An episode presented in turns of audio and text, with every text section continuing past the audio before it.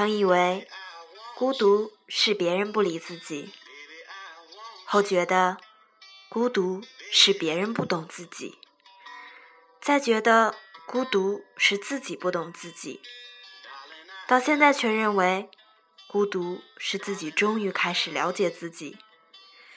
其实每个人都是孤独的，所以不必依附于他人，不必获得所有的理解。孤独是生命的影子，有影子才有眼前的阳光。嗨，我是菊落，这里是高三在路上。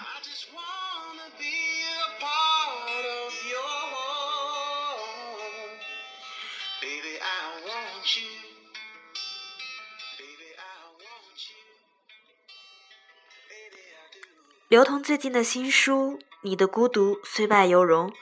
身边有许多人在读，所以有人问我：“菊落，你认为高中的生活是孤独的吗？”我很干脆的说：“是的。”但有些人可能会非常不理解这样的回答，但也许下面这篇文章会给出大家解释吧。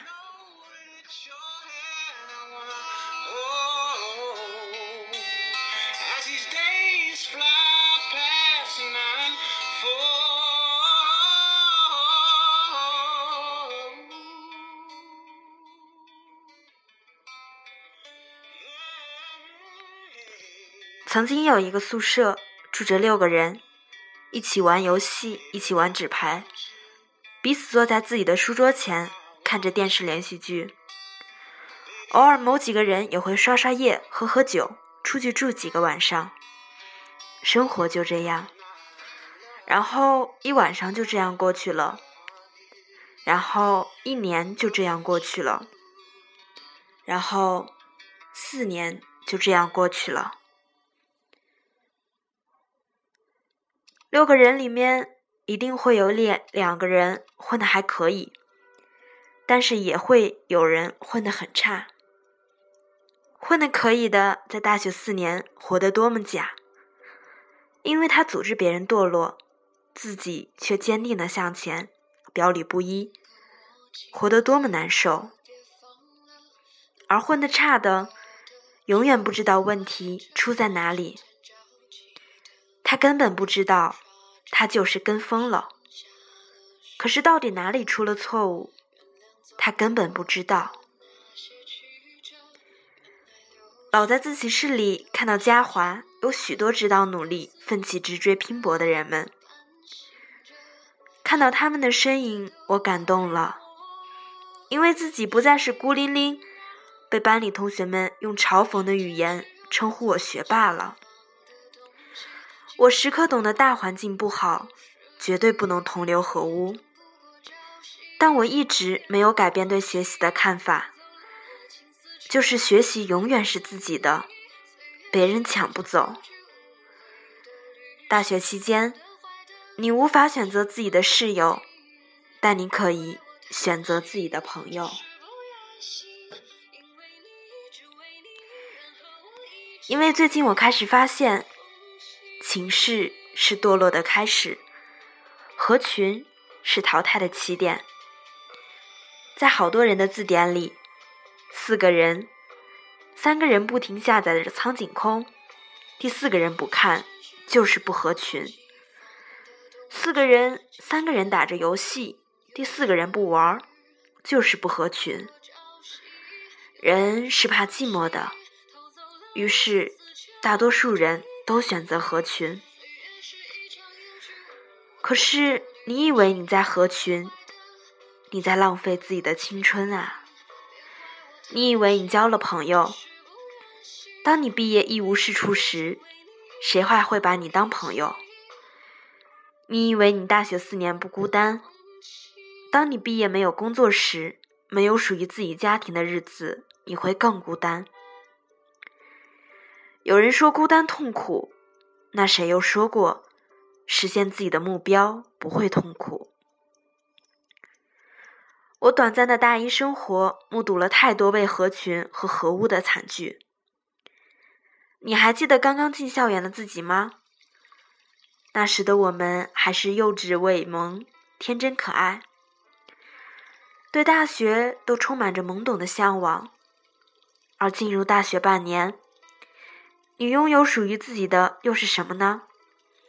你还能找到爱学习、行为品德高尚的自己吗？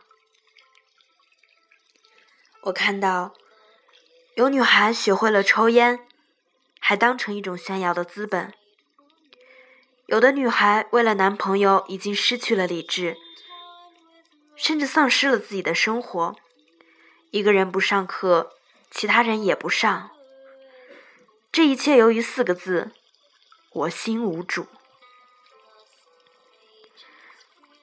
时间悄悄而逝，我已大二，很多同学都已经患上了手机依赖症，有些觉得自己也是。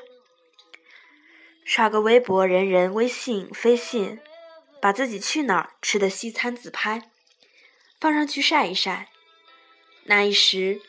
我已觉得人们空虚至极，内心往往没有的东西才会去炫耀。原本健谈开朗的我，也突然喜欢在有书香气中寻求内心的一份净土。越发喜欢读周国平的书，他总会把生活、个人和灵活联系如此圆润，又能让我读得心服口服。如果当初我合群，现在身边又会是谁？又会是怎么样的情景呢？我一直坚信，英雄永远是孤独的，只有小喽啰才扎堆。二八定律永远适合在地球的每一个角落。百分之二十的人占有百分之八十的资产。百分之八十的人为百分之二十的人服务，尤其是男孩子。大学四年一直合群，一直在寝室，一直不打开视野，固步自封，井底之蛙。这一切总会在今后走进社会的某一时刻一次性还给自己。而女孩子，更是需要在大学中培养出自己独立的人格。依靠一个男人，永远比不上依靠一个自己双手创造的未来踏实。但是，我想说，我这里说的不合群，不是结仇，不是桀骜不驯。这里，我在大学做的不够，我检讨。至少，千万不要得罪人，因为道不同不为谋。但是，不代表连话都不讲，或者恶语相向。你支持他的生活方式，只是你需要拥有自己的思想。这个世界很邪门，你永远不会相信，当年最混蛋的那个人，十年后会是政治界最有潜力的谁。你也不会相信，当年最不合群的人，成为了百万富翁。无论如何，那些有点成就的人都不合群。就算表面合群，他们内心也总有着自己的一片世界。他们喜欢宁静的思考，并且一直向他迈进。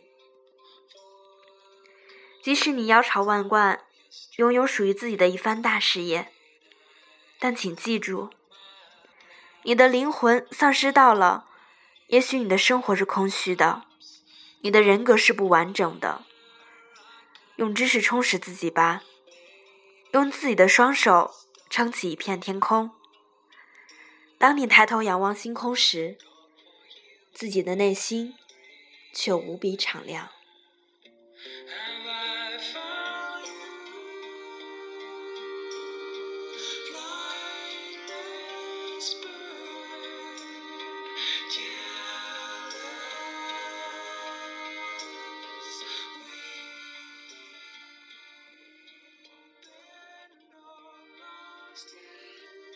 在这里，菊落想分享我在学校的生活。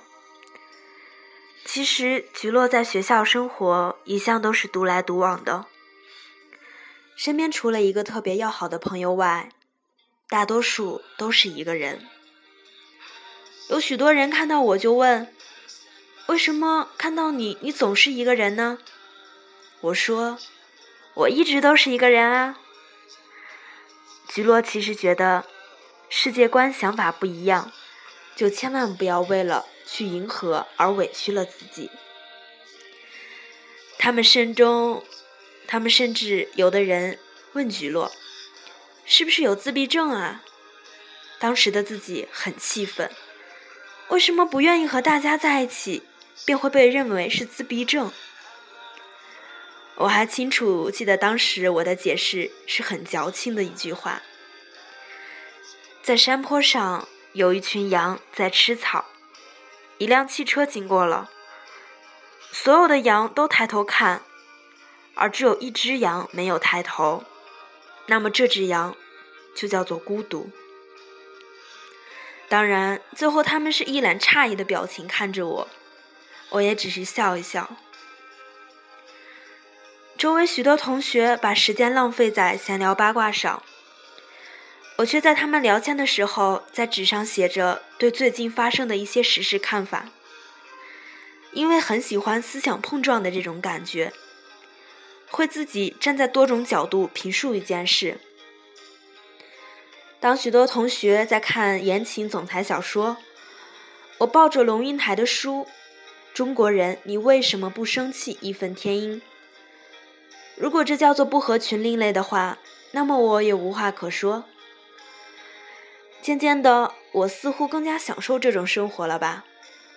我保持着我的原则，食堂打饭从来没插过队，尽管我来的很早，却是最后一个拿到的饭。我坚持着回到宿舍后，逼着自己做一篇完形再午睡。我发现，原来菊落一直，并且越来越享受这种孤单的状态了，因为我觉得这样的我，问心无愧。好啦，最后说一句，我很喜欢刘同。加上菊落本身想学传媒，而他又是光线传媒的负责人，所以总是觉得很亲切啦。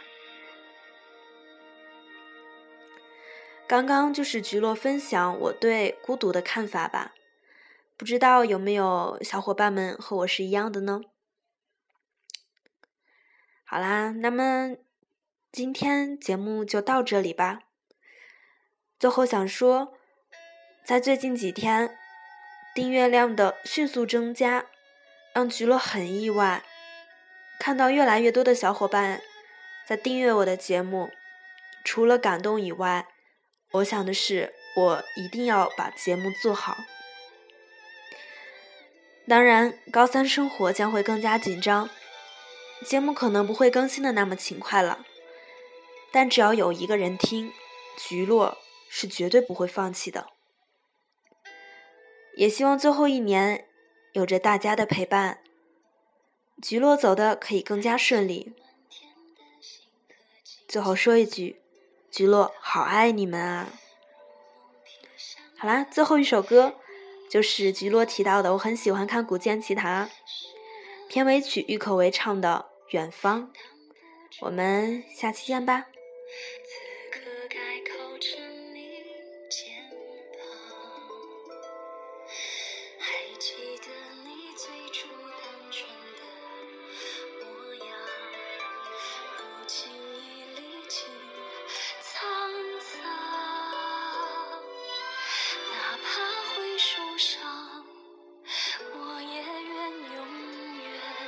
这样守候在你身